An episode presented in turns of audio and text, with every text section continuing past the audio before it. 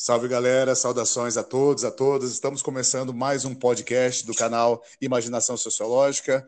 Lembrando que esse canal ele é vinculado ao Instituto Federal de Goiás, Campus Goiânia. Esse é um projeto de alguns professores da sociologia que tem o intuito justamente de levar a informação, levar de debates, temas interessantes da área das ciências sociais sociologia, antropologia, ciência política. E o tema hoje é um tema extremamente interessante, é um tema importante, é um tema base para a gente entender a sociologia, principalmente no que, no que concerne ao seu surgimento, no que tange a sua importância e a consolidação científica. Hoje iremos falar sobre Augusto Conte, quem vai participar conosco é o professor Gustavo. Tudo bom, Gustavo? Fala, Zé. Fala, galera. Tudo bem? Como é que vão? E, em podcast anterior, turminha, nós havíamos inaugurado aí uma apresentação da sociologia. E naquela ocasião, o professor Zé, ele me provocou sobre é, se a sociologia seria uma espécie, nas palavras de Bourdieu, uma espécie de esporte de combate, né? Então eu respondi que apesar de sim, né, tem uma perspectiva bastante crítica de, de embate, etc. e tal, ela por muito ela se apresenta de uma maneira conservadora e de pouca mudança. É, enfim, é dentro desse é, aspecto é que nós vamos hoje abordar o, o, o conhecido como pai da sociologia, o filósofo para muitos o primeiro sociólogo, para mim não, depois eu vou explicar por quê, o filósofo social Augusto Conte. Pois bem, Augusto Conte é um pensador francês, nasceu em Montpellier em 1798 e morreu em 1857. É uma época, antes da gente invadir o pensamento do Conte, eu acho importante fazer uma contextualização histórica, que é uma, uma época bastante de bastante transformação que ocorria na Europa como um todo, não só na França, mas como na, na Europa como um todo, de crescente urbanização, de crescentes problemas é, sociais novos que não existiam no mundo feudal, né, próprios da cidade, e, e de um, de um período pós-revolucionário, né, de uma transformação de uma sociedade que era medieval uma sociedade capitalista nos moldes, pelo menos no nascedor, que a gente conhece hoje. E é aí que entra é, o, o Augusto Conte na tentativa de oferecer uma explicação para esses problemas que estavam surgindo. É, o Augusto Conte ele tem algumas outras é, importantes, importância dentro da sociologia, por exemplo, que é a de ser um tutor, espécie de tutor intelectual de Emily Durkheim. Então é muito importante e facilita bastante o trabalho daquele que quer conhecer a sociologia, ao conhecer Durkheim, obviamente ele passar por alguns elementos de Conte, porque muito do pensamento de Conte estará presente nas formulações de Durkheim. É claro que sobre um outro prisma, um outro contexto e outros propósitos, inclusive no sentido de superação metodológica. No meu ponto de vista, eu acredito que seria o título de pai de sociologia de Durkheim e não de e não de Conte, né? Outro aspecto é que o Conte ele vai é, representar uma espécie de contraponto né? O contrário, né? Marx é um contraponto à perspectiva é, kantiana, que é a perspectiva é, hegemônica da época, e que, na minha opinião, ainda representa é, uma, uma, uma grande hegemonia no pensamento de todos sobre como é que se, é, se dá o funcionamento da sociedade. Né? Então, ao meu ver, até hoje, apesar de muito desse passado, Conte ainda povoa o imaginário é, é, é, social e das explicações sobre os fenômenos sociais. De uma maneira geral, na mídia, sobre greve, sobre o funcionamento dos sistemas de saúde, sobre o sistema educacional, inclusive, e a própria forma como é, a sociedade tem o seu funcionamento. Né? Isso aí, Zé. É, eu vou, vou fazer... Só, no caso, é, muitas pessoas indagam que o Augusto Conte ele estaria ultrapassado, porque ele instrumentalizou o método positivista, né? Então, é, muitas pessoas, inclusive, criticam esse tal de positivismo. O que, que seria isso? Pois é, o positivismo, é, eu vou, vou fazer essa explicação porque eu acredito que nós, para chegarmos a essa resposta, nós poderíamos acompanhar mais ou menos algumas etapas do pensamento do Conte, né? E eu dividiria ele em três fases principais. A primeira, chamada de física social, a segunda, que é a teoria ou lei dos três estados, e a terceira, que é as leis da estática e da dinâmica social. É dentro desse contexto que nós vamos entender o motivo desse termo ou o que significa isso, né? Antes de mais nada, é importante dizer que o Conte tem uma inspiração no próprio positivismo, que é o método das ciências da natureza. Né? O positivismo ele é conhecido como é o método das ciências da natureza. Então, o homem, antes de lançar isso depois da Revolução Científica é, do século XVI, a partir de 1500, ele foi desenvolvendo um método científico moderno, que nós chamamos de positivismo, em certa medida, que se aplica às principais é, ciências da natureza, no conhecimento do mundo natural, os fenômenos físicos, biológicos e químicos. O Augusto Conte ele vai tentar aplicar uma metodologia inspirada nesse positivismo, que é o método da ciência, a forma de conhecer a natureza que o homem então tinha à sua disposição até então, e que, convenhamos, com bastante sucesso em conhecer é, variadas leis de funcionamento da natureza, né? Por isso mesmo que a primeira fase aí é a física social.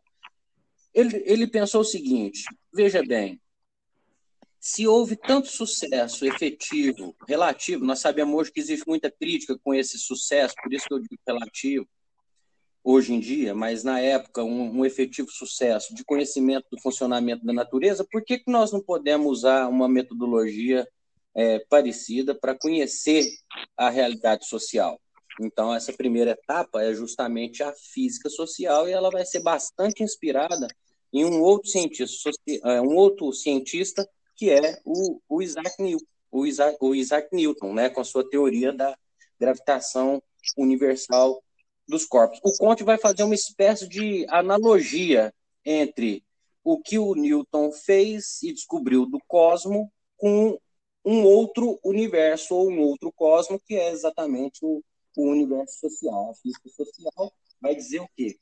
Que o funcionamento da sociedade é um funcionamento mecânico tal qual você tem um funcionamento mecânico e uma determinada ordem dada naturalmente da relação entre os corpos celestes, na sociedade nós teríamos um funcionamento parecido. Veja bem, a teoria da gravitação universal dos corpos, ela tem uma lei, que é a lei da gravidade, que rege o funcionamento dos corpos. Na sociedade nós teríamos também um um corpo social ou um universo social que é composto por partes também integradas e regidas por leis, que inclusive a lei do progresso social, que nos levará a um estado superior. Nós vamos discutir isso um pouco melhor. Mas o que o, aluno ele tem que entender, ou o ouvinte ele precisa de entender nessa situação, é que assim como existe um funcionamento mecânico, daí física mecânica de Newton, também nós temos um funcionamento mecânico da sociedade.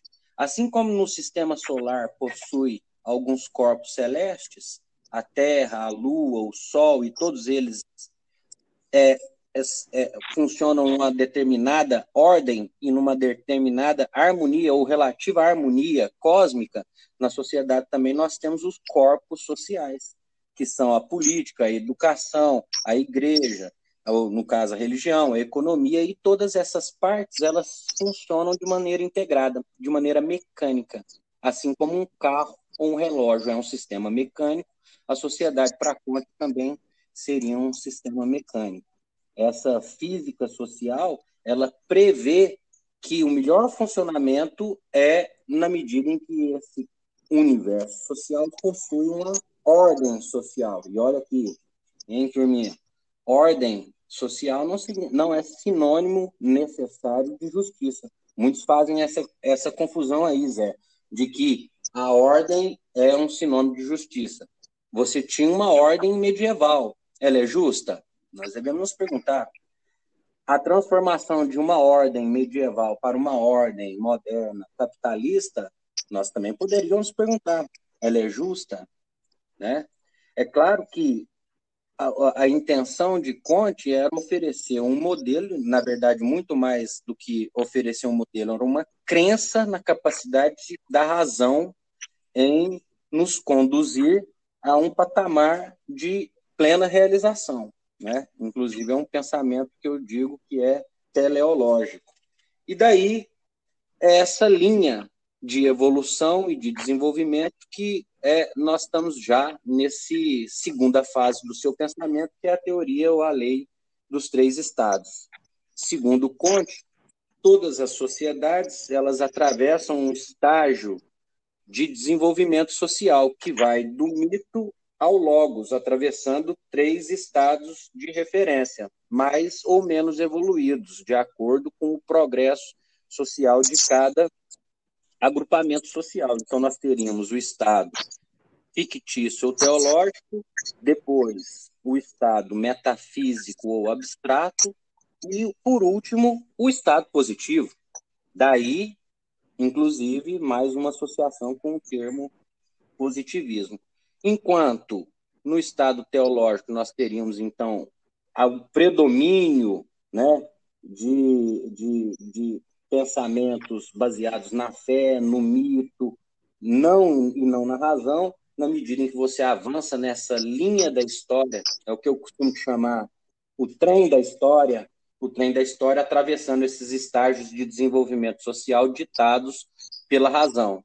Para Conte, a crença na razão deveria substituir a crença na, na fé, no Deus ou na religião é, de, de até então. Seria uma nova religião da sociedade, a ciência e a capacidade de agir, pensar e se organizar racionalmente seria a bala de prata que tiraria a sociedade do caos promovido pela, pela Revolução é, Burguesa, né, francesa na época, é disso que ele está se referindo. Enfim, para terminar aqui, nosso papinho curto, breve, mas um pouco informativo, nós temos a lei da estática e a lei da dinâmica social. A lei da estática, para Conte, ele deduz de todos esses desdobramentos teóricos que ele vai fazendo ao longo de sua carreira, bem produtiva por sinal, além de teorias, também ministrava cursos e era bastante é, ativo na, na, na, passagem dessa mensagem dele, né, na divulgação e disseminação dessa, dessa mensagem sobre as virtudes é, do pensamento racional. Por último, nós temos é, que aqui que é a lei da estática e a lei da dinâmica. Veja, lembram-se daquele trem da história? O trem da história, ele, segundo Conte, ele nunca anda para trás. Na medida em que você, um, um grupo social, já atingiu um determinado nível de desenvolvimento social, ele não vai regredir. Ele pode, porventuras, parar numa determinada estação né? um problema, um conflito, uma guerra, um problema de uma disfunção de uma determinada parte que compõe essa sociedade, um mau funcionamento da economia por algum motivo, é, uma pandemia como nós estamos vivendo agora, nós poderíamos, de repente, dizer que esse é o momento de que a gente entender a estática social. A estática se refere à ausência de movimento. Então, daí, inclusive, sempre uma ponte com a ciência da natureza, ou com a questão né, da própria biologia, ou com questão da física, da química, sempre uma, uma analogia com esses termos. É, a estática social seria um momento em que o cientista social, no caso, ele já vai usar a terminologia sociólogo, sociologia, o sociólogo deveria estudar quais seriam os elementos para a recuperação da ordem, já que parou por algum motivo, por algum problema, uma espécie de sociologia médica, mais uma vez uma referência à biologia, porque é, é, o, o, sociólogo teria um papel de, ele tem uma frasezinha muito, é, eu gosto de frases, tem uma frase que é conhecer para prever, prever para prover, ou seja, tomar providências, assim como faz o médico. E o médico faz? Faz um exame, conhece o que está acontecendo a partir da observação, faz uso né, dos instrumentos do método positivista, o principal desse, segundo Conte, é a própria observação, e ele testa o diagnóstico, diz qual é o problema, né?